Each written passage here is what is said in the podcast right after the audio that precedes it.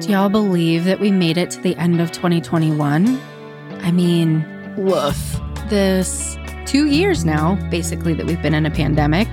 I'm like, can you hear me scratching my head? I bet you can. Anything to soothe myself because this year has also been a roller coaster. But if you're here and you're listening, you survived. Welcome. We have survived together. Collective deep breath. So thanks for joining me. This is Conversations with a Wounded Healer, and I'm your host, Sarah Bueno. And I'm really happy to wrap up the year with you and hopefully look forward to amazing things in 2022. Before we get to that, I wanted to shout out some people who it's probably individual people actually who are listening to this podcast. As I've told you before, I've kind of fairly recently figured out how to find out more information about y'all through my statistics on the on the back end of the podcast. And I found out that there are tons of small market listeners. That's what they call it in the biz, small market, which is like, I guess not a big city. I don't really know. But one of the places where one person it looks like is listening is Juneau, Alaska. So I wanted to give a shout out to my listener out there in Juneau, Alaska. P.S. My whole life, I assumed that it was spelled J U N O, like the movie. And alas, it's J U N E A O, which is very French. And without you, Alaska listener, I may never have known that it was spelled that way. So thank you. also, something that's really kind of interesting I've been checking out where I fall in the stats for podcasts which of course it's this is a very niche podcast so i don't expect that everyone in the world is going to be interested in it but apparently in iceland we're in the top 100 mental health podcasts. Holy shit. So thank you to probably i don't know five iceland listeners out there who are supporting the podcast. So much appreciated. Thank you so much. Wonderful another thing i wanted to mention before we get to today's guest so, Sarah Calvarese is our guest today, and we talk about small business and anti capitalism and all that stuff. And we've been talking about that a while in the podcast.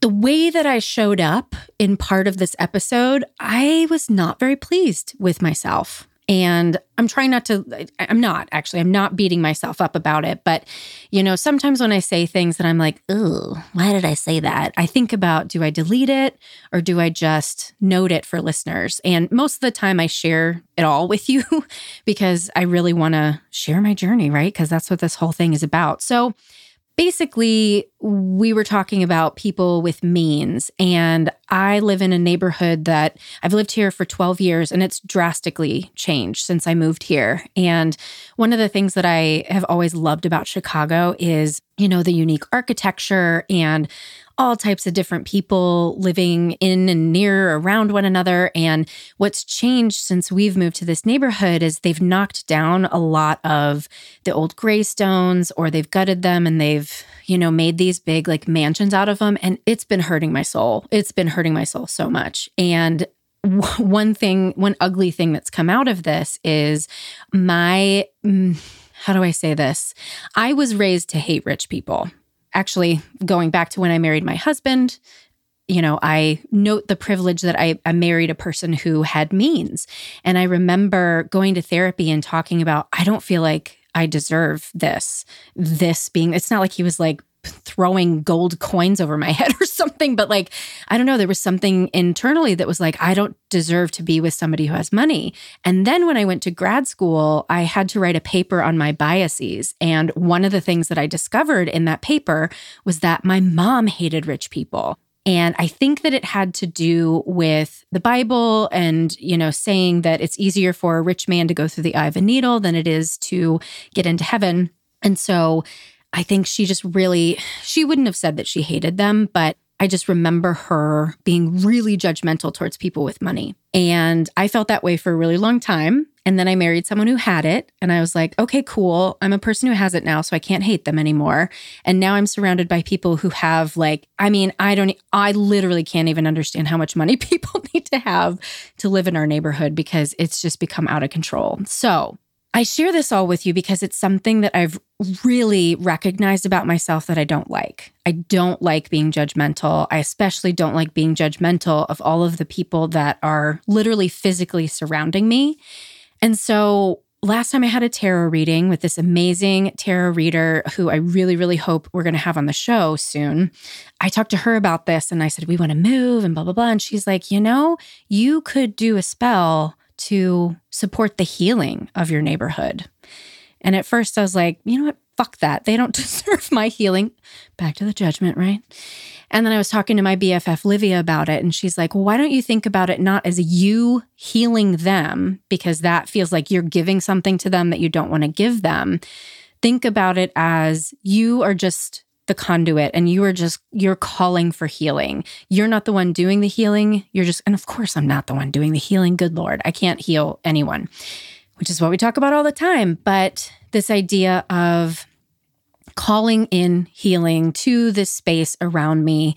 And then Danae Sweet, who is my witch teacher right now, listen to her podcast, Witchy Woman podcast. She was saying that I can think of it as I can just light a candle for them every day and also think about awakening and awareness.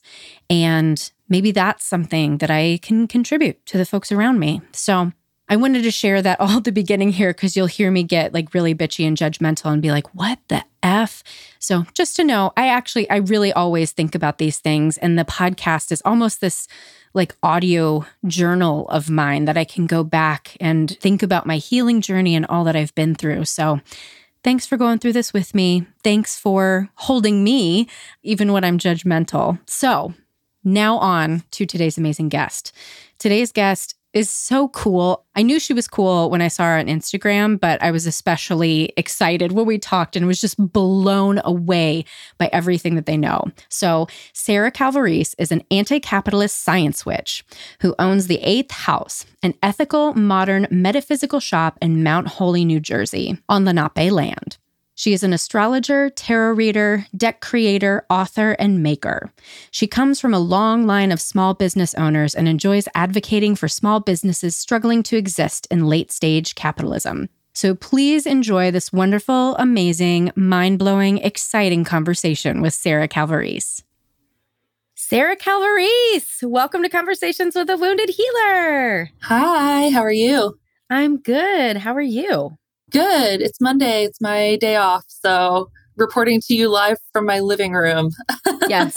Wonder, are there any pets back there? I see a partner, but any pets? Herm is down like on this side of my desk here. You can't see him, but he is he does neighborhood watch for us. He is my dog and he is stalking some particularly fat groundhogs that live behind our apartment. So Aww. he's on very important pup duty right now. Yes. Uh, yeah. Okay. Herm, thank you for your service. well, I'm always, first of all, excited to talk to another Sarah, except that you don't have an H. And so, really, we're supposed to fight to the death, but we're going to defy all logic and just be friends today. Yeah. Well, I have a super long last name and it's like hyphenated and all kinds of stuff because, like, I'm Italian and my parents were like, we'll just save her the letter, just the one letter. so. Thanks, mom and dad. oh my gosh. Well, before we get into what's going to be an amazing conversation, you want to tell folks a little bit about who you are and what you do in the world? Yeah. So I guess I do a lot of things. I am an astrologer and I have a Gemini Mars in the 10th house. So for people who are not astrologers, that means that in terms of my public persona and my career, I do a lot of things. I'm very busy and I do a lot of things. I own the Eighth House, which is a modern metaphysical shop in Mount Holly, New Jersey, and it is an online shop too. I'm a deck maker. Just finished my first book. Congratulations. Oh, thank you. Yeah, we're having a bit of a time with it right now because of all the supply chain stuff globally. Yeah. So it's very delayed, which people are thrilled mm. about, of course. Mm-hmm. So, Kickstarter. and I am a reader. So I do astrology and tarot. I'm an anti capitalist. I'm a science witch. I was actually a chemical engineer for about 12 years before leaving that to do this. And wow. yeah, I think that's me in a nutshell. I do a lot of small business work. My thing is a lot of small business advocacy. I come from a long line of small business owners. Almost everyone mm. in hmm. my family owned a small business, was a union worker, or was a teacher. So, wow. We fall into one of those three buckets. everybody. Wow. Very cool. And I found you on Instagram. I think someone must have reposted or you posted under some hashtag that I follow. And I was like, hmm, I like this situation. And then just kept looking and was like, yeah, we just need to have a conversation. Yeah, it's a weird Instagram feed. It's a lot of things. Mm-hmm. It's a lot of things in one. but yeah, even that, I didn't do any social media really prior to the pandemic. Oh, really? Yeah. And then you kind of had to. I'm new to mm. it. And it was a little strange because I had like an Instagram for the store, but it was just like I'd post a product photo. And I wouldn't post anything for like two or three weeks. And then mm-hmm. as things started to happen with the pandemic and with small business and George Floyd and a lot of things mm-hmm. that I mm-hmm. care about, the election, anti vax stuff, just mm-hmm. I started to become more and more vocal on my page about things, which some people love and some people didn't love. but mm-hmm. it became this like page that's sort of like a lot of things all in one, I guess. I don't know. Yeah, I feel like Head Heart is like that too, right? We're doing spirituality and social justice and funny memes and all the stuff. You kind of have to. I feel like yeah. it's it's sort of we're in an era for small business where and not even just small business, but you know, even a therapy practice or anything where mm-hmm. we have to be more upfront about our values. We mm-hmm. are talking about what we believe a lot more. And so I think we're just seeing a lot more of that like varied content in people's feeds. Yeah.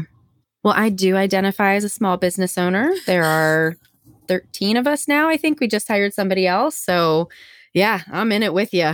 Whew, it's like it's not an easy time.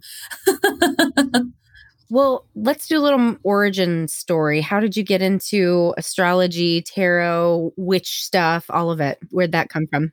I got into it because I went to school for chemistry and I was like big into math and physics as well.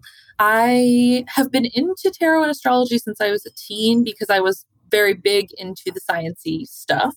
The more I learned about quantum theory and theoretical math, the more I became interested specifically in astrology. Mm. The more you study, these things used to be studied together, right? Like science and spirituality, mm. math and spirituality used to be studied side by side. Mm. And metaphysics and physics became divorced at some point. Mm.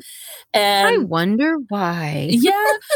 Uh, but I'm I'm definitely here for the remarriage of yeah. of the two. I would argue that they share a lot of common goals. I mean, they aim to help us like understand the world around us. They aim to improve quality of life. They have more in common than people realize. So I got into astrology and then from there I got into tarot. I did this is a story that's been on a few podcasts. I bought a tarot deck from Spencer's Gifts in the Ohio Valley Mall. I grew up in Appalachia, like oh wow, yeah. So like I'm from West Virginia, like up near Pittsburgh. Okay, there are no metaphysical shops in the tiny mm-hmm. town that I grew up in. Imagine, no, not at all. So yes, went to the very glamorous Ohio Valley Mall and picked up a tarot deck where you can also buy flavored lube you know, and and quote unquote personal massagers. I yeah, remember that. Mm-hmm. Yeah, it's a good time. And I hid it in a deep freezer in my parents' basement in a split level house where they kept their lawnmower. And so it always smelled like gasoline when I would go to like play oh with my, my tarot cards. And now when I'm at a gas station, it always makes me want to do tarot, Aww. which is kind of funny. But that's, that's so cute. Yeah, that's how I found it. It was just like in my teens, really, I was studying a lot of philosophy and theoretical math and physics, and it led me mm. down this rabbit hole.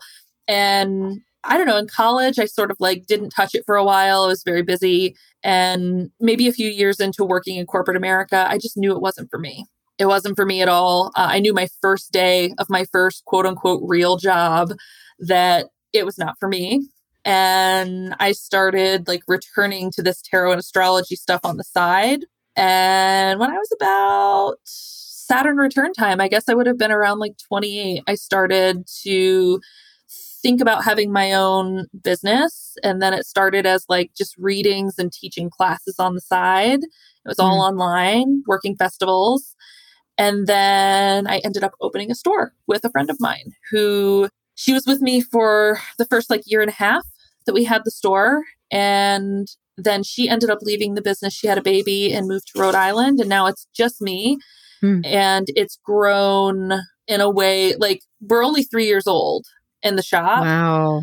And we went into the green in year one, which is unheard of. Huge for a brick and mortar. Well, we opened in cash too. So, wow. yeah, this is one of the things that a lot of people don't realize. Uh, for two years, I worked two full time jobs. So, I worked mm. in corporate America. I lived really, really small. And then we dumped everything into the store. Wow. And then in the pandemic, I was faced with some things where I had to leave my corporate job to do this full time. Mm. That's so exciting. Maybe longer answer than you wanted, but that's how we arrived no. here. yeah. I'm really excited to support our friends at Sista Afia for their fall campaign, Whole Women, Whole Communities. This year, Sista Afia Community Care has offered 650 free therapy sessions and over 35 community workshops and classes that have collectively served over 200 women. The goal is to raise $35,000 so they can continue to offer free mental wellness care to Black women in Chicago. They need your support to sustain the progress they've made so far. Sista Afia continues to remove barriers to accessing mental wellness care in their communities. Would you please consider contributing to the end of year annual campaign by giving $50, $100, $250, or truly whatever amount you can towards the total goal of $35,000? It'll help deepen the impact in providing free mental wellness care for Black women. The campaign will run the entire month of December, but make sure to donate now. To donate to Sista Afia's campaign, please visit donorbox.org slash SACC Whole Women slash fundraiser slash Sarah dash Bueno.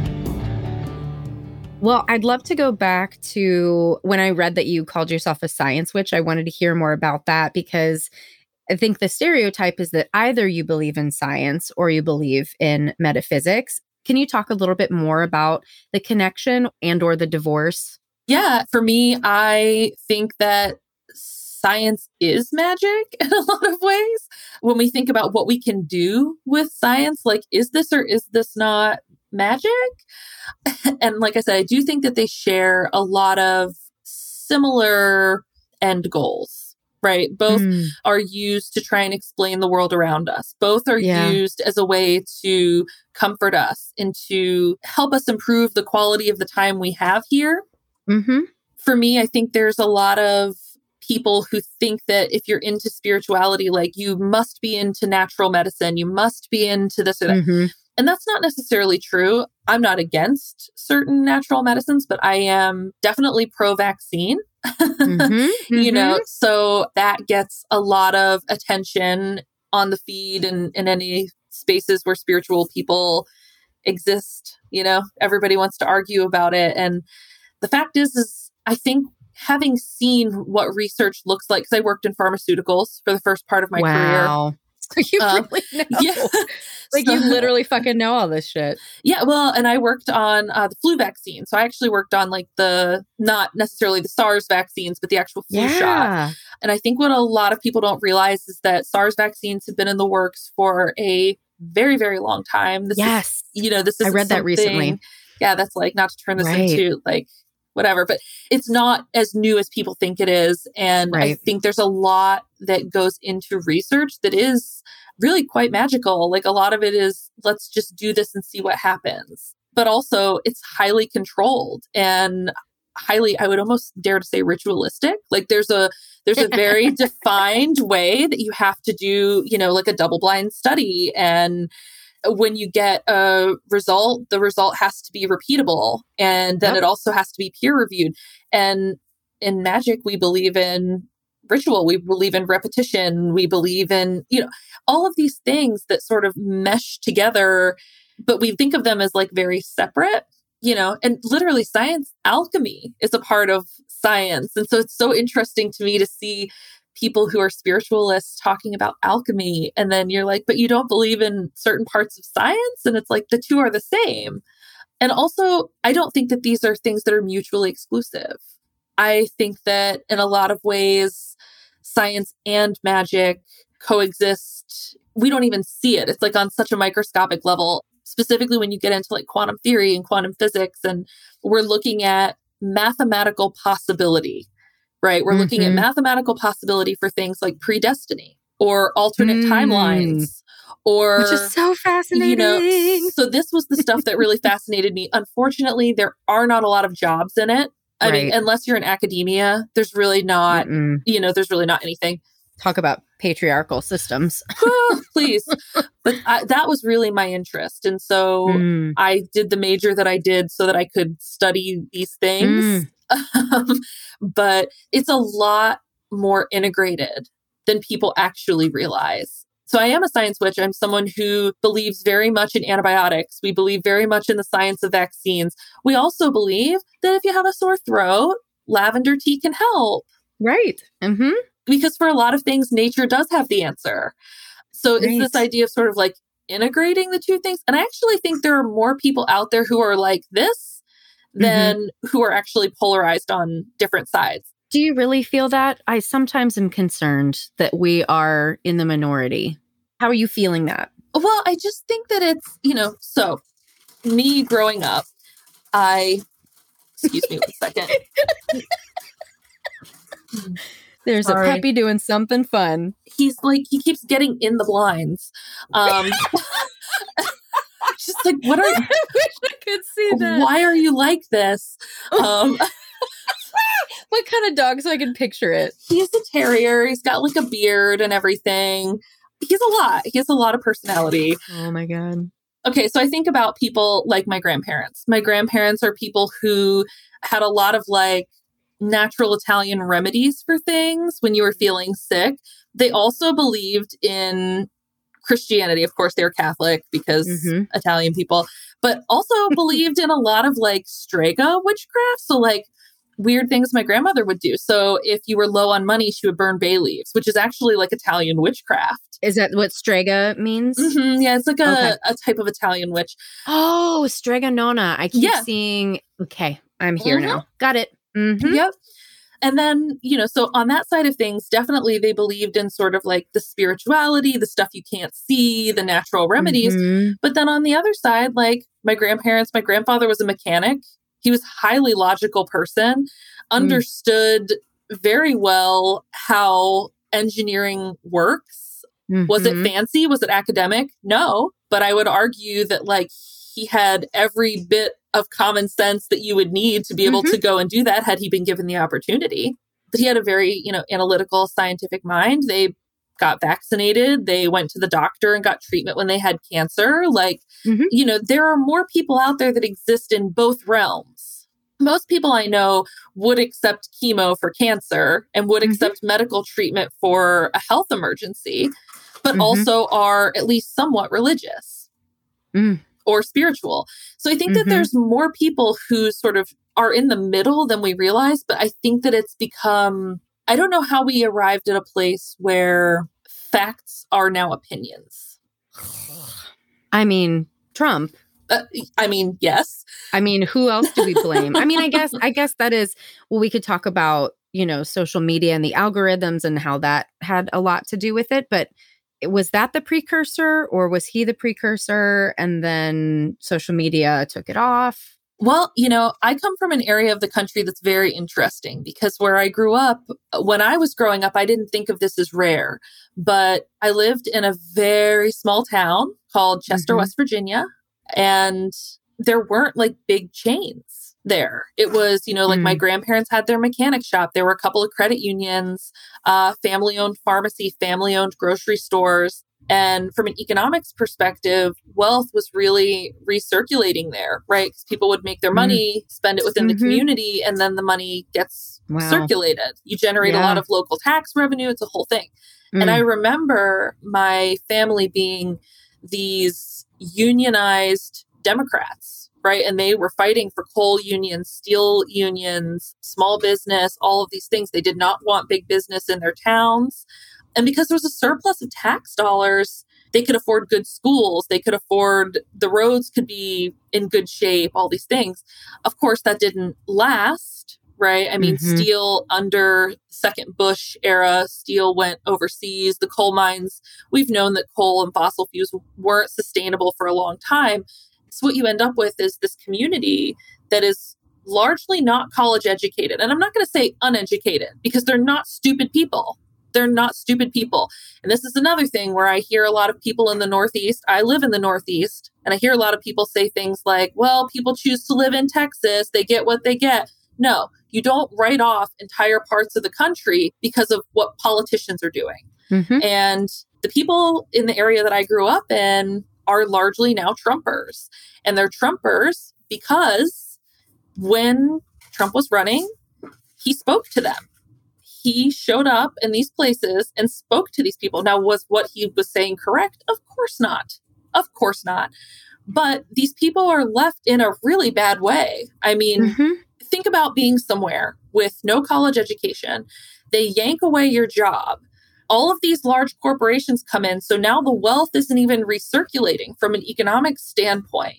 So your choices are to go work at Walmart 39 hours a week and not even have health insurance for basically an unlivable wage or be homeless. Like there's not really options. These people can't pick up and just go become a lawyer in another state somewhere this is the stuff that they don't talk about. And so you have these vast expanses of disenfranchised people who are feeling like, what the hell? Because politicians and lobbyists have completely pulled the rug out from under the middle class and allowed billionaires to do whatever they want. And if Trump comes into an area and speaks to these people, we're traditionally Democrats, you know, pro union right, right. Democrats. Mm-hmm he's able to move them. He's able to, even though they're not voting mm-hmm. in their best interest objectively, right. he's able to move them. Mm, wow. Do you still have family there? Yeah, some, I guess. My aunt and uncle, both my aunts and uncles are still there, but I have a lot of friends there. That's where I would have graduated high school, but we ended up moving to Georgia when I was maybe 14, just after everything that happened with Bush getting rid of steel and stuff. My parents saw the writing on the wall and they moved us out of state. So I'm not going to say Georgia was better or worse, just different. But right, right. What I will say is when I went back years later and looked around, it's heartbreaking to see what this town looks like compared to how I remember it growing up. Yeah. Is there a lot of drug problems as well? Yep. They have, I think it's like 11 times the national average for opioid addiction because a lot of these people were laborers, right? So they were doing hard backbreaking labor. They had lots of chronic injuries. They would go to pain management clinics. And then, of course, when that doesn't cut it anymore, mm-hmm. a tale as old as time. We've all seen intervention. Yep. And opioids, I don't know if everybody knows this, long term chronic opioid use actually creates more pain in the body as well. I know a lot of people that I would have graduated with who have died Mm. So it's just an interesting thing to look at. And I do think we're very polarized now. What's interesting is I think that the thing that can unite us is class solidarity because across the board, I meet so many people who think that they're like wealthy. They think when we say eat the rich that we mean them. Oh, you know, if yeah. you're making even like $300,000 a year, we're not talking about you. You know what I mean? Like you're well to do relative to a lot of the country you're still way closer to being homeless. You know, then you're close enough to being like uh, an Elon Musk, right? Or a Jeff Bezos. That's so interesting because I live in a neighborhood, and if any of my neighbors are listening, I'm sorry, but this is the truth. We've been here 12 years, and my husband's family owns the building, and we moved here when we thought we were going to have children, and this is like the best school district in the city. Decided not to have children. Best decision of my life. No offense to anyone who has children, right? And there used to be diversity in the neighborhood in terms of not really, unfortunately, racial diversity, a couple families of color, but at least in terms of ages of people and, and all that. And all of a sudden, in the past like four years, it's become like people keep knocking down all these old, beautiful homes and building these like crazy monstrosities. And I just keep thinking like how much money do these people make? Like we are we're both social workers. We are solidly middle class, but we have a ton of privilege because my husband's father was an entrepreneur and so we have that to fall back on, but I'm just looking around and I'm like I'm not like you and you know that you're not like me and I can't imagine because I just the selfishness that I see the opulence that I see, it scares me because I don't see these people caring about anyone but themselves. And I I don't know how we're going to join together. Yeah, it's interesting because, well, from an astrology standpoint, this is kind of fun. Okay, yeah. So, rolling up my sleeves for this. this is kind of fun. Not just people have natal charts. Anything can have a natal chart. Your marriage, a country, the start of a business, the time you buy a home. I need to do the chart for my business. Okay. Yeah. I'm going to hire you for that it's because that sounds thing. like so much fun. It's a whole thing. But yeah, like I'm not going to say Carl Jung wasn't problematic as most, you know, yes. white dudes doing this kind of work of the time were. Mm-hmm. He was he was problematic. But his theories say that whatever is created at a moment in time takes on the characteristics of the stars, what's happening in the stars mm-hmm. at that mm-hmm. moment in time as above, so below, mirroring, synchronicity, the whole thing, all of it. The United States is coming up on its Pluto return. So oh, let's talk about what that oh, means. Say what that is, yes. so when we are born, we tend to know our sun sign, right? So if you ask somebody like, "Oh, mm-hmm. what's your sign?" What mm-hmm. you're asking is, "What is your sun sign?" And what zodiac sign Aquarius. was the sun? Hey, so is my dad. Mm-hmm. we call we call him Woke Dino. we love we love Woke Dino. He's got bad knees. He wants to protest, but he's got bad knees. Oh um, oh but so when someone asks you, "Hey, what's your sign?" They're saying, "Under what sign was the sun when you were born?" For a lot of people who read their horoscopes, fun fact, your horoscope can be off because a horoscope is using something called a sunrise chart, which means it assumes your sun is in the first house out of 12 houses. Mm. You have a 1 in 12 chance for that to be correct, but for most yeah, people, yeah, most people, their sun is not in their first. I mean, it's just basic mm-hmm. statistics, right? So they hmm. tell you to actually read for your rising sign when you're reading your horoscope because Libra. then it assumes the correct mm-hmm. position of your chart. And what a horoscope is, is a transit reading. So it's looking at where moving planets are transiting through the different signs and houses. Question, so, real quick. Yeah. This is whole sign houses, right? You can do it whole sign, Placidus. There's all kinds of ways to read a chart, okay. but Okay. Yeah. I'm trying, I'm just starting to really understand it. And so I'm asking questions to be like, is this right? And so got it. Okay. Yeah. I, I don't know how most people do their horoscopes. Some people do it Placidus, some mm-hmm. do equal house, equal sign, all that. But mm-hmm. I do know that they use sunrise charts. And so when you use sunrise charts, you're assuming the sun in the first house. So if you use your rising sign, the mm-hmm. orientation of your chart will always be correct for the horoscope. So fun tidbit there if you're reading, you know, Cosmo, your bedside astrologer, whatever. Mm-hmm. Read for your rising sign if you know it. But essentially, the sun is in a place when we're born in our charts, but so are all the other planets, right? And planets stop moving for no one. So, you know, a chart is sort of like taking a picture at a moment in time, and then the planets just keep moving. When we talk about a planetary return, it means that a planet has made a full orbit and is now back in the exact sign, house, degree, everything that it was in at the time the chart was created. So your birthday is your solar return. Is your solar return. Um, You're making things make so much sense. yeah, it's it's it's actually not super complicated. I mean, I dare I shouldn't say that. There are complicated things, but it's very basic like math, which is part of why I like astrology so much. But Pluto as a planet, Pluto is responsible for tearing away what is not for us right? Pluto mm-hmm. is like mm-hmm. being in a pressure cooker. It's the underworld. If we study mythology, anybody who is anybody did their turn in the underworld and came back reborn in some way. So it's about death, transformation, rebirth, change it's almost got if you're a tarot reader it's got like tower card energy. Tower yeah. Yeah but you know tower's actually ruled by mars in the golden dawn tradition but mars is pluto's traditional ruler which is a whole thing but right because pluto was added later right. Yes yes so yeah we didn't know those outer planets were there for a long time. Yeah, astrology's old it's real old.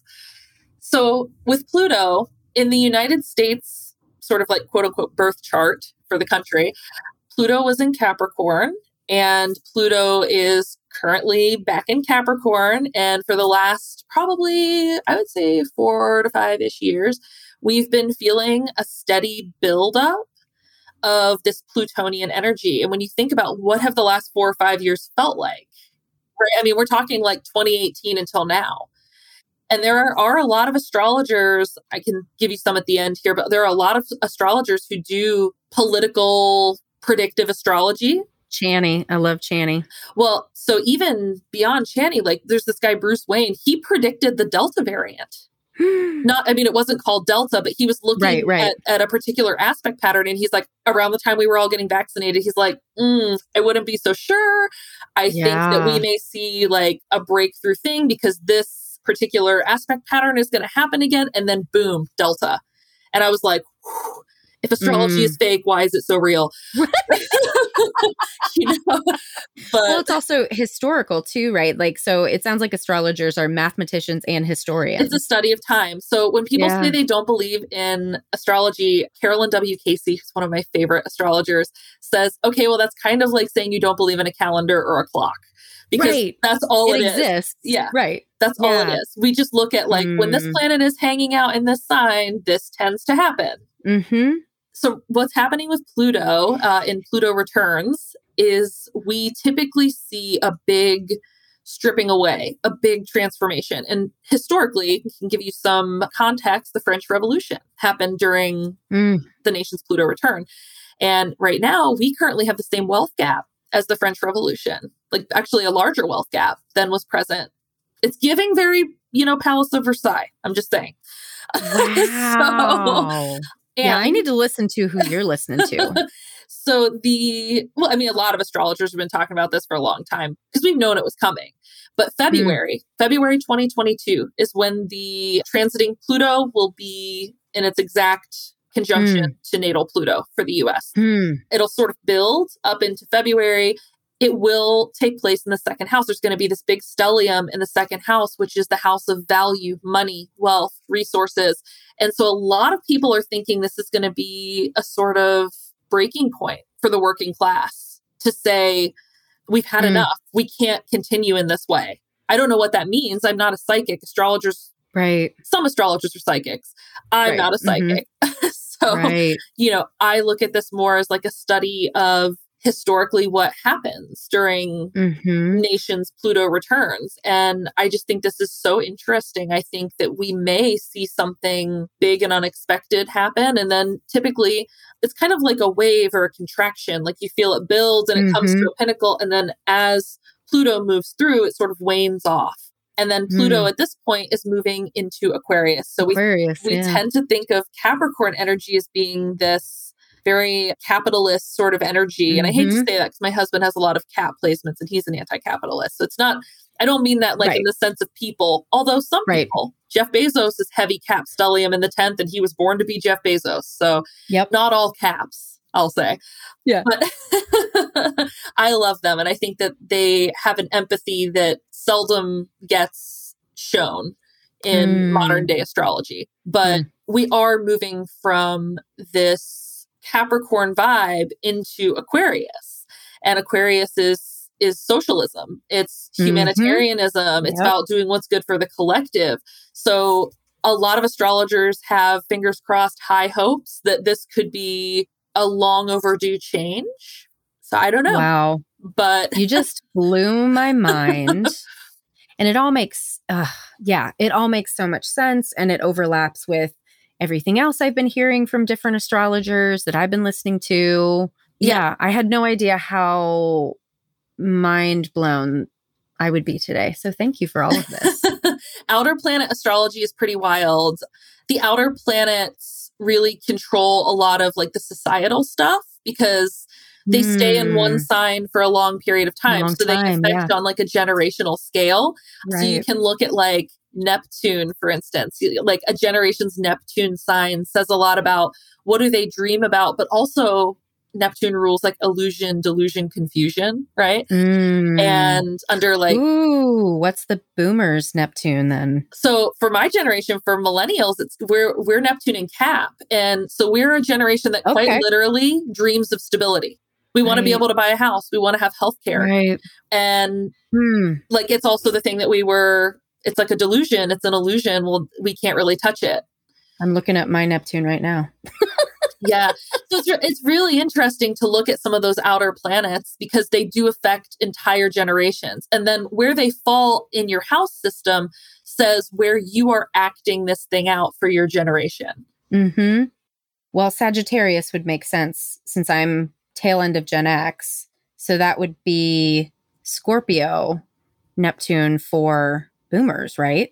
Yeah, that would be right before. But depending on, I don't know what the years are for boomers, so that's hard for me to say. Well, that's that's the one before Gen X. So, I mean, obviously, well, Pluto, I'm assuming, but Pluto has a 248 year orbit, so it spends a lot of time in mm-hmm. each sign. So I'd have to look at mm-hmm. the dates for boomers to see like mm-hmm. what's considered a boomer against what, because it may actually yeah. span two signs, or oh, you know what I oh, mean. Okay. So got it. I'm not okay. sure, but like Uranus as an outer planet says how we rebel. How do we rebel mm-hmm. against the generation that came before us? Mm-hmm. And then mm-hmm. Pluto says, what do we tear down? What do we change? So the outer planets don't get a lot of love, but they are actually really pretty important in astrology. Mm-hmm. I could just talk to you for the rest of my life this is great. So many people are going to hire you after this. Uh, you're going to be, I mean, you're already busy. I know, but because you're so brilliant, but I'm just blown away. I knew you were smart, but like I had no idea we were going to get this mind blown. Well, it's like, I don't even think of myself as being like you know, smart or it's just like it's a this is the stuff that I wanted to study and there is no career for this unless you do it for yourself. Yeah. like, yeah. You're like, motherfuck, I'm gonna learn this. There's no job for this. Like you can't go to school to learn like quantum physics, quantum theory, mm-hmm, astrology mm-hmm. with the mm-hmm. side of like, let's make some vaccines. Like there is no major. wow. Well, but given all that you do, that begs the question would you consider yourself a healer? That's tough. I don't know. I would say no. I would say no. I don't think that I can do that for anybody else. I think that that's kind of like on them. Like, I mean, you're talking about like conversations with the wounded healer. Chiron was the wounded healer in astrology. Mm-hmm. And Chiron in our chart speaks to our earliest childhood wound that when we work through it, we become sort of a helper for others or like a beacon of light for other people. But again, that work is always on the person themselves. They heal themselves. Mm-hmm. So I would say no. Like I do like to help. I like to help people make sense of things mm-hmm. if we can do that. But I don't think I'm someone who would say I could claim to heal anybody. I did work on some pharmaceuticals that heal people quite literally. So maybe in mm-hmm. that regard. Mm-hmm. But in terms of like, I'm not a Reiki practitioner. That's not a part of my ancestry. So I don't do any like energy work or anything like that. Mm-hmm. Well, it is not a qualification that you have to call yourself a healer to be on this podcast. So don't worry. You're like apologizing. No, I don't think it's totally fine. yeah, just it's well, just trying to think like, have I ever done any real like healing work for anyone other than myself? No. So I don't think mm-hmm. I would mm-hmm. consider myself a healer. Like I'm just a friend to people who are looking for some help or some clarity or just someone to like scream something at and I can be like, okay, you screamed it. Do you feel better? Like sometimes, sometimes mm-hmm. that's all it is. I'm not a therapist. I'm not a healer. Mm-hmm. Mm-hmm. In fact, we have a lot of fine print in mm-hmm. our bookings that say like, we're not therapists. We don't right. deal, if we suspect that there's any sort of mental illness or neurodivergencies that we're not equipped mm-hmm. to deal with, like we end the reading, we'll refund you we don't read on medical things mm-hmm. at all. So that's really reserved for you guys. You guys went to yes. school to do the therapy work. yes. Well, thank you for not practicing outside your scope. That's important. yeah. And it's a problem. Yeah. Well, do you consider yourself a wounded healer? Oh, I think we all are that. Mm-hmm. I don't think I've ever met a person who doesn't have something that you know a lot of people who don't think they have something but well that's that's something entirely different but right. you know, i think i think everybody's had something happen that they carry with mm-hmm. them and like you just sort of have to learn to work through it's like resiliency right that's what it is to be a resilient human mm-hmm mm. Mm. We don't have a ton of time left. And I'm wondering because I think I have a lot of baby witches out there who are interested in this sort of stuff if you had any advice for someone who was interested in starting to explore tarot, astrology, science witching, and anything like that, where where would you send them? What what advice would you have for them? I would say be open, but also critical of your sources because something that happens a lot in this space is we get a lot of appropriation and there's a lot of people who are profiting off of things that aren't theirs. And we spend a lot of time on this and educating on this through the shop. social media is lovely. It's a great way to find connection, but it's also not the place to be receiving a lot of this information. I mean, some is fine and it does connect you to other people in the community, but you should be looking at sort of if you have the privilege to know your ancestry, that's always a really wonderful place to start because the best mm-hmm. way for you to be in touch with the practices that align with you is to sort of do what your ancestors did. And at least then you know you're not doing harm to mm-hmm. other cultures or vulnerable groups. I would say to read books, read lots of books. Remember books? Remember those? What? No. Do reading, ask lots of questions. Stores. Hi, remember brick and mortar stores? You can go into places and talk to people and mm-hmm. make connections that way. I just, I see a lot happening on TikTok and Instagram that's really good. And then I see a lot happening on TikTok and Instagram that makes me nervous for people who yeah. are just getting started. I mean, especially like stuff mm-hmm. like the Moldavite thing. I'm sure you heard about that, where like Moldavite went like trendy or viral on TikTok. And oh. it's a stone, it's a crystal. right. It's a, it's a, rock. I know a bunch of crystal people. It's a really expensive one, isn't it? Well, so the thing with Moldavite is that the earth doesn't make it. It came from like a, right. a foreign object that hit Earth mm-hmm. and it's like space glass essentially. so mm-hmm. it's rare and supply and demand and basic economics say that when something is rare, we can charge a lot of money for it. Mm-hmm. And people on TikTok were saying like it'll ruin your life. It's no joke. If you get it, it'll change this. And I'm just like, it's a rock. The idea that certain things can be trendy in spirituality, or the idea that you yeah. even have to abide by rules right? Like, I'm mm-hmm. not a mm-hmm. Wiccan, I'm not a pagan, no shade to people who are, but like, I do my own thing because I want to do what vibes with me. So I want to empower young witches to have a really open mind, take in a lot of information, and then ask yourself is it safe? Is it ethical? Do I align with it? Like, Gwyneth Paltrow has really caused some problems. Like, definitely, we should never be putting crystals in our vagina there's just a lot of misinformation out there and a lot of stuff that from a health and safety standpoint is actually quite dangerous. Right. So those are the things. Is it ethical? Is it safe? Do I align with it? And sometimes you can only get that through taking a lot of information in from a lot of different sources. Like don't ever be afraid to ask. Yeah. Brilliant words. I'm, just, I'm so impressed by you. Hmm, I love this oh. conversation so much. Thank you. I'm, yeah, it's I haven't been on a podcast in a really long time, and I'm on fresh ADHD meds, which I feel like make me stumble over my words. And you're a therapist, so you'll get this. I was in a Discord chat. We have a little Spoonies text channel in there, so we all talk Spoonies? Yeah, we talk about our mental illnesses. Like I'm sure you've heard of like the spoons. Oh, how many spoons yeah. you have? Okay. So it's like spoonies. And I was telling people like I'm doing a podcast interview this evening and I have this intrusive thought that the interviewer is going to ask me a question and I'm only going to be able to respond with Salt-N-Pepa lyrics. Like nothing else is going to come into my head. well, then we would have just had a sing along. I was just like, oh my God. They're going to ask me a question and my mind's going to go blank. And then I'm just going to start singing Push It. push it.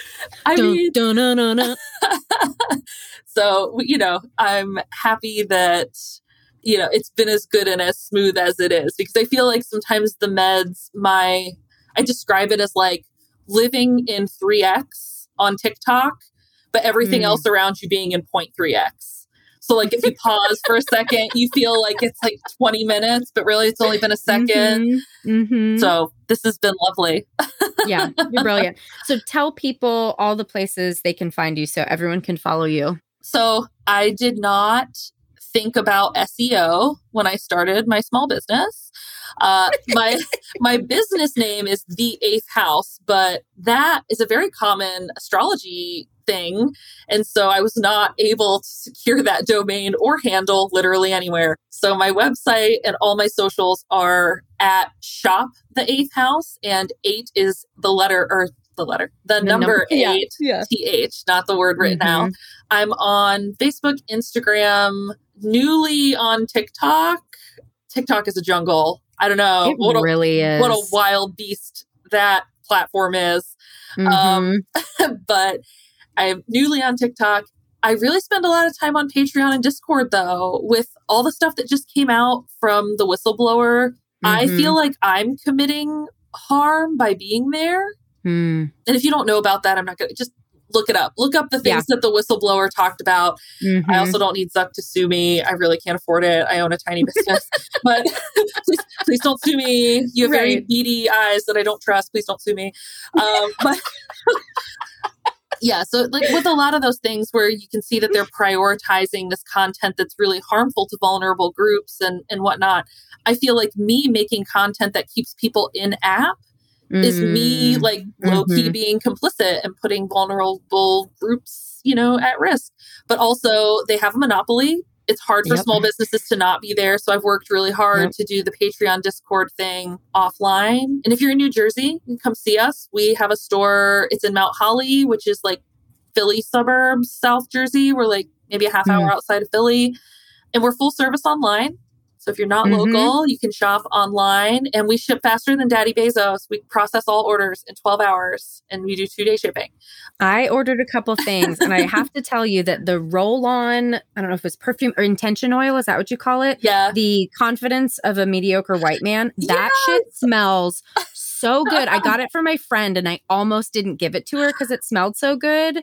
I'm just going to have to buy some more because it was delicious. I have to make some more. But yeah, that's Please. that is actually there's no fragrance in it. It comes just from like all the herbs and stuff that we soak. It's an oil that has like herbs and crystals and all kinds of stuff in it. But yeah, that one have the confidence of a mediocre white dude. That's one of our best sellers. We also have the Yeah. protection one, uh, don't talk to me or my son ever again. That one is another classic classic meme culture. hmm But yeah, you can shop online with us. You can book readings. You can join us anywhere on the internet. I don't understand Twitter, so I'm sorry I'm not Me on neither. Twitter. I don't Yeah. understand it. So, Yeah. but yeah, that's it. That's everywhere that you can find me. Well, you're amazing, Sarah. Thank you. I think you're the best Sarah without an H that I've ever met in my life. you're amazing, Sarah. You have such fun hair. Thank you. I just got it done this weekend, so it is nice and mohawky today. I used to do short hair, and I miss it deeply. Well, So. we welcome you back anytime. well, thank you so much for being here. This was so great. Thank you so much for having me. Thanks so much to Sarah for being a kick ass guest today. To find out more about Sarah and shop the Eighth House, you can go to www.headhearttherapy.com slash podcast. And thanks as always to the amazing Andrea Klunder and Creative Imposter Studios, to Liam O'Donnell for our album art, and to Ben Mueller for our theme music. Until next time, Happy New Year!